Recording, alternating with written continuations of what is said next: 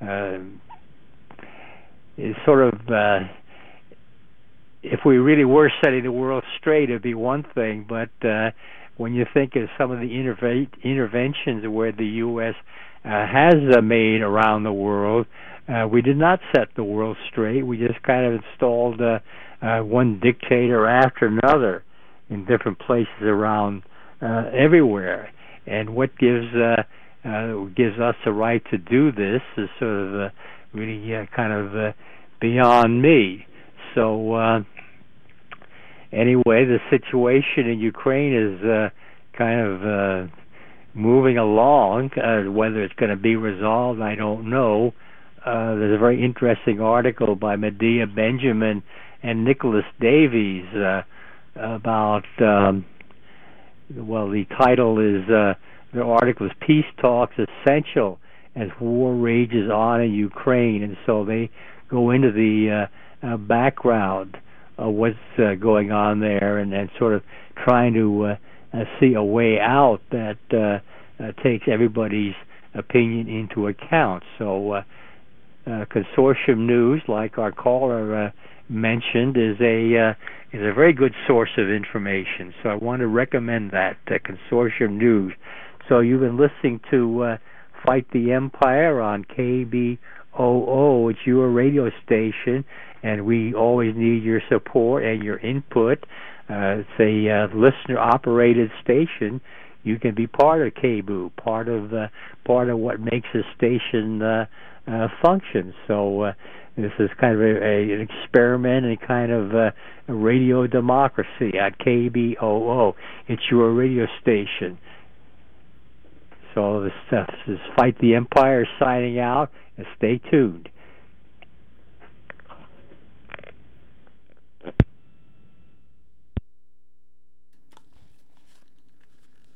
You are listening to KBOO Portland 90.7 FM. The time is 9:30 a.m.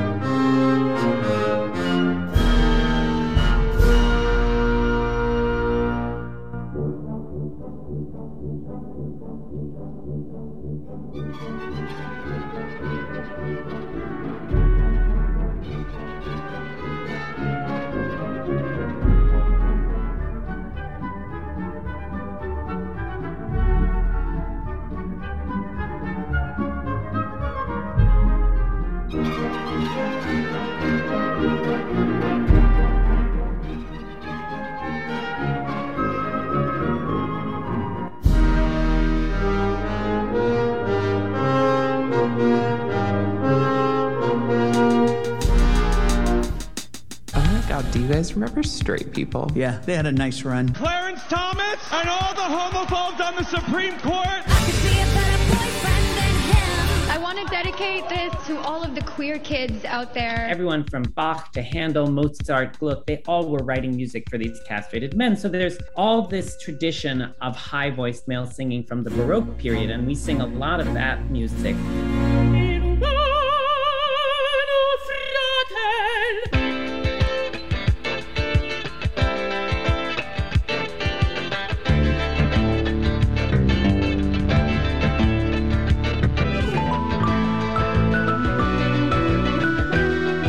Welcome to This Way Out, the international LGBTQ radio magazine. I'm Greg Gordon. A top Caribbean court kills St. Kitts and Nevis anti gay sex laws. MTV Awards boost a bunny, a billy, and a dove. And queer countertenor Costanzo goes for a Baroque. Those stories and more this week now that you've chosen This Way Out. I'm Tanya Kane Parry. And I'm David Hunt. With News Wrap, a summary of some of the news in or affecting LGBTQ communities around the world for the week ending September 3rd, 2022. The ban on sex between men in St. Kitts and Nevis has been struck down, effective immediately. The Eastern Caribbean Supreme Court found that laws against unnatural offenses that included attempted sodomy and the abominable crime of buggery were unconstitutional. Jamal Jeffers is the gay man who brought the suit along with the nonprofit group St. Kitts and Nevis Alliance for Equality. High Court Judge Trevor Ward wrote the August 30th ruling. In Ward's opinion, those criminal laws interfere with the claimant's right to determine the way they, as individuals, choose to express their sexuality in private with another consenting adult the St. Kitts and Nevis government argued that freedom of expression does not extend to sexual orientation. Overturning the laws, it claimed, could alter and compromise the survival of the culture and personality of the Federation established on the belief in Almighty God. Some 30 Christian churches, represented by the Evangelical Association of St. Kitts, filed an affidavit supporting the laws. Judge Ward's ruling quoted it saying, the moral and religious fiber of the community should influence any interpretation of the Constitution. He countered their argument with public morality is not synonymous with religious dogma or public opinion. Equality is taking another step forward in India. Its Supreme Court issued a ruling on August 30th declaring that same gender couples and other non traditional families are entitled to legal protections and social benefits. The case involved maternity leave benefits. Deepika Singh first got them after adopting her husband's children from a previous marriage. Then she conceived a child of her own, but was denied the benefits when she applied for them again.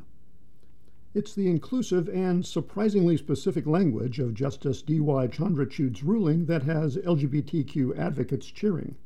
He wrote for the two judge panel that the law must not be relied upon to disadvantage families which are different from traditional ones.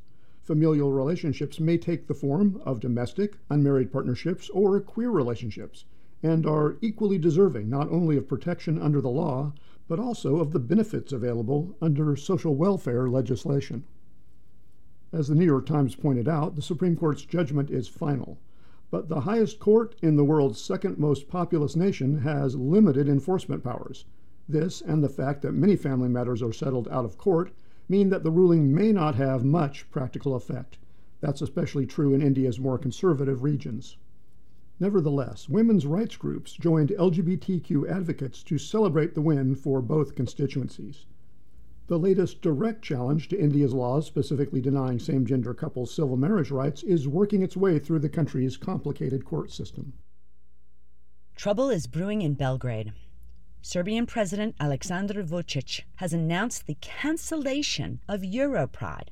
But organizers of the September 12th through 18th event disagree. A different European city hosts the annual LGBTQ Pride Festival and Parade each year. Belgrade was selected three years ago to host in 2022, in part to encourage equality moves in the Balkan country. Right wing religious officials and politicians turned up the pressure, and President Vucic bowed.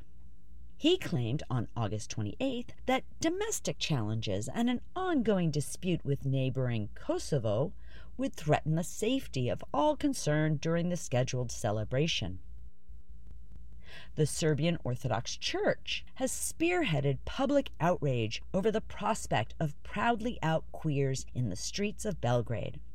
Church officials have organized several protest demonstrations, one the day after Vucic announced the cancellation. Many carried crucifixes and pictures of major religious figures. Christina Garina is the president of the European Pride Organizers Association, the group that sponsors Europride and chose Belgrade for the event. She joined the defiant local organizers to insist that the president did not have the power to cancel someone else's event, she said. Europride in Belgrade will not be canceled and will bring together thousands of LGBTI plus people from across Europe with LGBTI plus people from Serbia and the wider Western Balkans. It will allow Serbia to show that it is on the road to being a progressive, welcoming European nation. What Serbian authorities must do is stand firm against those bullies and protect the event. A U.S. federal appeals court has upheld the right of doctors with sincerely held religious beliefs to refuse to treat transgender patients. The New Orleans based Fifth U.S. Circuit Court of Appeals issued its decision on August 26th. It overruled an Obama era mandate that federally funded healthcare providers must perform gender affirming healthcare and provide insurance coverage for it. The Trump administration dumped the rules, but they were restored under President Biden. A three judge panel agreed with the Franciscan Alliance, a Roman Catholic Church sponsored healthcare network. It argued that the non discrimination requirements are an unlawful government overreach that violate First Amendment religious liberty rights. Two of the three judges were Trump appointments. Given the U.S. Supreme Court's lurch to the right, attorneys for the Biden administration's Health and Human Services Department and the ACLU may choose not to roll the dice on a high court review of the decision, at least for now. The Indiana Supreme Court issued a ruling on August 31st supporting a Roman Catholic school that fired a gay teacher for getting married. Joshua Payne Elliott taught world language and social studies at Cathedral High School in Indianapolis from 2006 until June 2019. That's when the local archdiocese required all its schools to enforce morality by banning employees from legally marrying a same gender partner. Joshua had married Layton Payne Elliott two years earlier. The state's top court agreed with a lower court saying, Religious freedom, protected by the First Amendment to the United States Constitution, encompasses the right of religious institutions to decide for themselves, free from state interference, matters of church government. The terminated teacher's attorney, Kathleen Delaney, told reporters that her client is weighing his legal options religious freedom strikes again, this time in favor of a Kansas teacher who refused to use a trans male student's preferred pronouns after she was counseled to do so. According to legal filings, Pamela Ricard rejected a classmate's recommendation that she use the student's preferred male first name and pronouns. Instead, Ricard addressed him using Miss and his last name. Her lawyers from the infamously anti queer Alliance Defending Freedom inexplicably called that a show of respect and described her as a devout Christian. Ricard was suspended for three days. The state court ordered Geary County Schools to pay Ricard $95,000 for the suspension. She retired in May. The district has since implemented an official policy calling on school staff to be aware of and make an effort to utilize the pronouns an individual requests to be identified by. Finally, the man known as the Donald Trump of the tropics is in legal hot water, although it's small compared to that of his namesake. Federal police have asked prosecutors to charge President Jair Bolsonaro with spreading false information about COVID 19. This, according to reports late last month in the Brazilian newspaper O Globo. A federal police investigator specifically cited Bolsonaro's claim that people who were vaccinated against COVID 19 risked getting HIV/AIDS. Bolsonaro is notorious for regularly spewing inflammatory, anti queer, misogynistic, macho bravado rhetoric. This time, it could get him up to six months behind bars for incitement if he's convicted as charged, according to the O Globo report. Bolsonaro is in a tight race for re election against former Brazilian President Luiz Ignacio Lula da Silva. Voters will issue their verdict on October 2nd. That's News Wrap, Global Queer News with Attitude, for the week ending September 3rd, 2022. Follow the news in your area and around the world. An informed community is a strong community. For This Way Out, I'm Tanya Kane Parry. Stay healthy. And I'm David Hunt. Stay safe.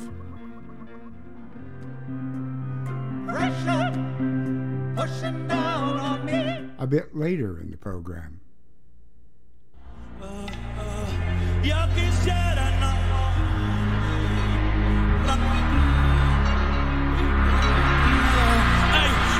He kissed a girl, then a boy. Bad Bunny's sexually fluid backup dancer Osculations got cheers from the audience at the August 28th MTV Video Music Awards. The Puerto Rican rapper and queer rights advocate was crowned the first non English speaking Artist of the Year. Presenter Billy Eichner's shameless movie plug hit another high note for equality. Some of you know me as Billy on the Street, but on September 30th, I have a movie coming out called Bros. Gay sex was more fun when straight people were uncomfortable with it. Oh my god, do you guys remember straight people? Yeah, they had a nice run. Bros is making history as the first gay rom com ever made by a major studio. And I need you all there in theaters on September 30th because we need to show Clarence Thomas and all the homophobes on the Supreme Court that we want gay love stories and we support LGBTQ people. Best New Artist winner Dove Cameron topped an impressive list of out nominees.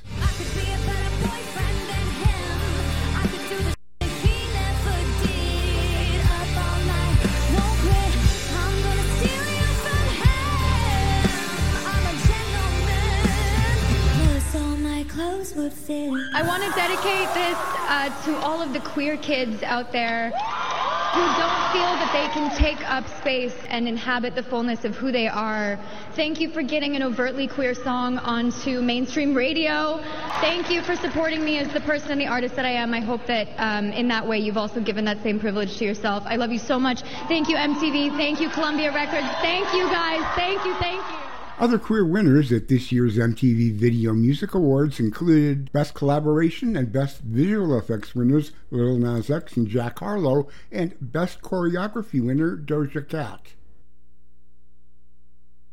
Hi, this is Janis Ian, and you're listening to This Way Out. Oh, my.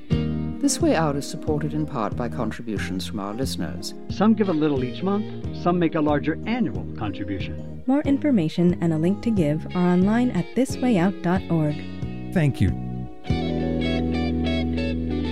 They ain't gonna get this nowhere else. That's the truth.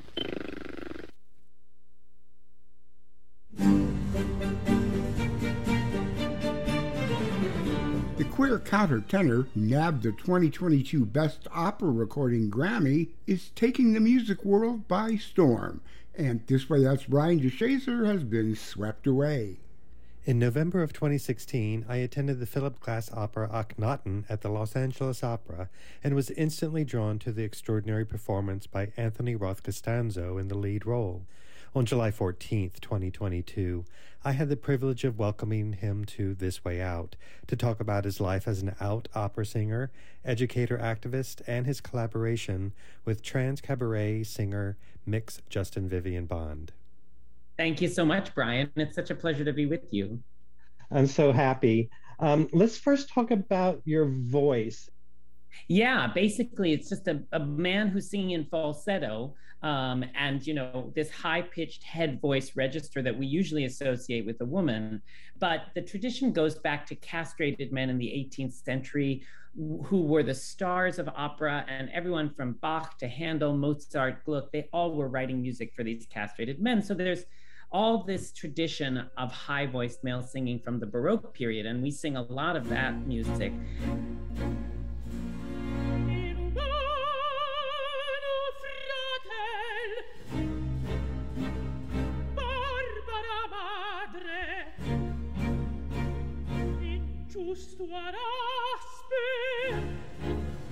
But then, of course, we hear falsetto singers all the time in pop music, you know, from Prince to Michael Jackson to Justin Timberlake and Justin Bieber. You know, just about every great singer, uh, pop singer is using their falsetto. So what I'm doing is just a kind of more operatic, well cultivated uh, version of that. Anthony won the 2022 Grammy Award for Best Opera Recording for his performance in the titular role in Philip Glass's Akhenaten.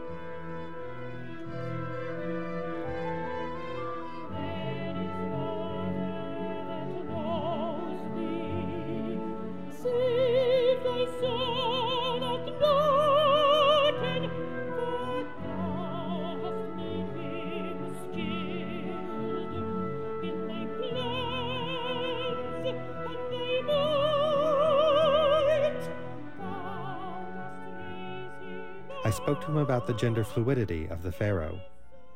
Well, no, I mean, Akhenaten has been a kind of queer icon to some people, in part because we see Akhenaten's statues and the actual artifacts depicting feminine features like breasts and hips and lips. And people question whether maybe he was intersex, but there's this idea that, you know, Akhenaten being the first monotheist and his god being the sun, that Akhenaten had had seen the sun as the unification of man and woman, and in an attempt to get closer to God as a pharaoh, he tried to bring himself somewhere between man and woman, at least in depictions in art, but maybe in real life as well. And so you know, if we look at him through our modern lens, was he in some way non-binary or uh, or queer or you know or intersex or something like that? But clearly, he wasn't so concerned with being portrayed in this stereotypically masculine way, even in those times. And he changed a lot of the way artistic representation was executed in those times. And therefore, um, you know, he, he, I think, has earned his place as a queer icon. I think this idea that Akhenaten, you know, he begins very, um, very male in that we see him entirely naked, and I enter totally naked. But then um, as the show progresses, we see breasts appear. And so there's this question that is visually asked um, without having to be addressed in the libretto or anything like that. Um, and in that sense, it's kind of normalized. I mean, we just accept that that is a part of Akhenaten's progression. Um, and that feels uh, basically as radical as Akhenaten was himself, the normalization of that kind of thing in antiquity. Now, you brought up the, the, the fact of, of the nakedness at the beginning. Um, well, and it was you. about yeah. the transformation and birth of Akhenaten, right? I mean, we we tried to make it into as much of a ritual as possible. There's no nothing silly or sensational about it. There's no great, you know, sort of shocking reveal or running around the stage or anything. It's um, it feels more like a baptism or a you know some some kind of ritual that takes the the shock away from uh, what would normally be quite a shocking thing in the opera house. I think it was probably the first full frontal nudity at LA Opera where you saw it and, and also at the Met. So um, for a male at least. Um, so yeah, so it it's it's something that has really become a way to develop a, a kind of intimacy with the audience rather than um, a sensationalism. Anthony is dedicated to music education at the grassroots level, both in the classroom and out in the streets, literally.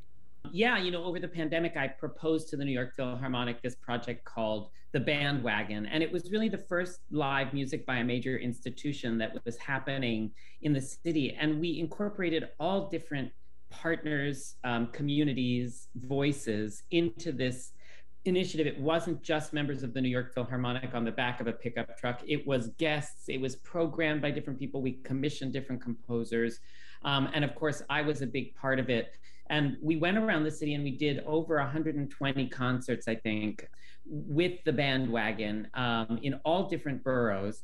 And, uh, you know, I was very much myself. And I remember saying to the horn players, once. Uh, I I had um, some the brass section of the Phil there, and I was singing a brass arrangement of "I Feel Pretty" from West Side Story, um, and I said something to these kind of macho uh, brass players, you know, like. Um, I know that you all are, uh, you know, when we're done with this song, you're going to have to wipe the lipstick out of the mouthpieces of your uh, instruments. And, you know, they laughed. And so, to the extent to which we could make it into a joyful thing, I wasn't worried about being in different neighborhoods throughout Manhattan and being authentic um, because it was using music and the joy of bringing people together through live performance again as a way, as a rallying cry, basically. Um, and so that was very gratifying. And similarly with the Met, we did the Pride Parade um, twice where we were on a float and singing live during the parade as we went down Fifth Avenue. And it was just, it's, it's great fun. But, you know, in general, I feel like engagement on a grassroots level and this creation of community that extends beyond just the queer community for me, but really understanding what the points of access are into other people's stories and what they are in my art form and my story for others, you know, has really helped me to grow what I can do artistically and um, to feel more a part of the world and and also a part of the zeitgeist because opera is quite you know, uh, on the margins.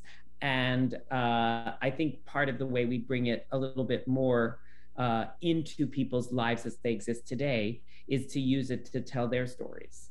One of Anthony's projects is his collaboration with singer songwriter and cabaret performer Mix Justin Vivian Bond in an album and show both called Only an Octave Apart friend to see Viv perform at Joe's Pub, and I was so taken. You know, I really didn't know anything about the experience of being trans, about the trans community, anything about that. And I was nervous. I remember being nervous that, you know, was it, was this drag or what was it different or I, I didn't understand you know I, I just didn't have a concept of that viv came on the stage and within 10 seconds i forgot any concern question or thought i had about that and I was able to just connect to this person who was an incredible performer. And I immediately wanted to be close to them. So um, I remember they needed a, perform- a, a, guest star for their, their set the next night. And I, uh, I said, can I, can I be the, the special guest? And Viv said, well, okay.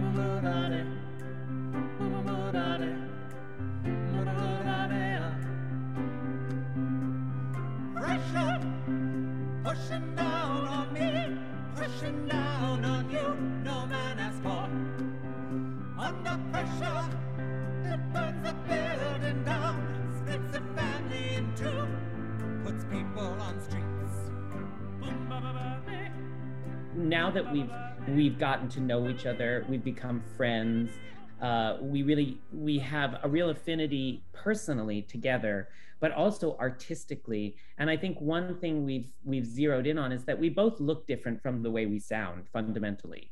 And so the juxtaposition of the sounds, of the looks, the kind of dichotomy between high and low, me being uptown, quote unquote, and from the opera world, and Viv being downtown and cabaret, and you know the difference in height, the difference in tessitura, all of those high low, you know, cultural things um, have made it both very funny and very poignant for us to find things together, places where we really align and places where we seem so radically different.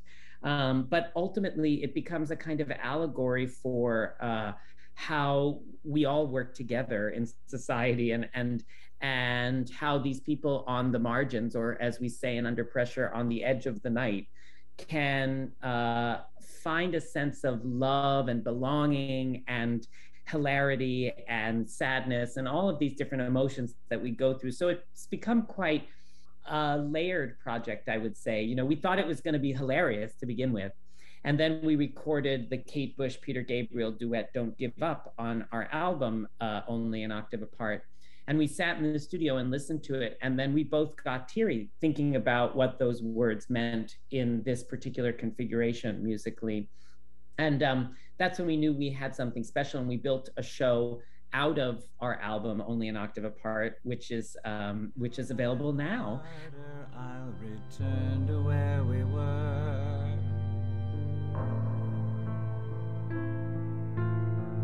but i will go down with this ship and i won't put my hands up and surrender above my door. I'm in love and always will be. And I will go down with this ship, and I won't put my hands up and surrender. There will be no white flag above I think that one thing I've discovered, and and and part of um, you know working with Justin Vivian Bond and being queer in New York and all of that, is that it's not only about who you are, and then you go in and you do your art on stage, and and you know you you bring a little bit of yourself to that, but really you have to bring um, the sensibility and the queer um, identity into the art making itself and if you do that, um, it becomes something somehow that's more universal. Um, just like music is kind of universal, you don't have to necessarily understand anything about it to feel the emotion of it. And so I've tried to make sure that my uh, identity enters everything I do in lots of different ways. And being queer is a is a big part of that. And as the years have gone on, and I've I've figured out how to do that better and better, and how to create projects and weave narrative threads which pull that aspect out. It's been um, honestly one of the most joyful aspects of performing is to um, put that queerness forward and not do it in an aggressive way or a um, accusatory way to the audience, but rather in a way which welcomes everybody into this uh, space. All right, Anthony. Thank you so much and have a great day and best of Thanks, luck with Brian. everything you do. I'm a big fan. Thank you. It was a great time talking to you, and I'll see you soon. Music heard was Handel, Tolomeo, Hymn to the Sun from Akhenaten by Philip Glass, Burn Glass Liquid Days by Anthony Roth Costanzo.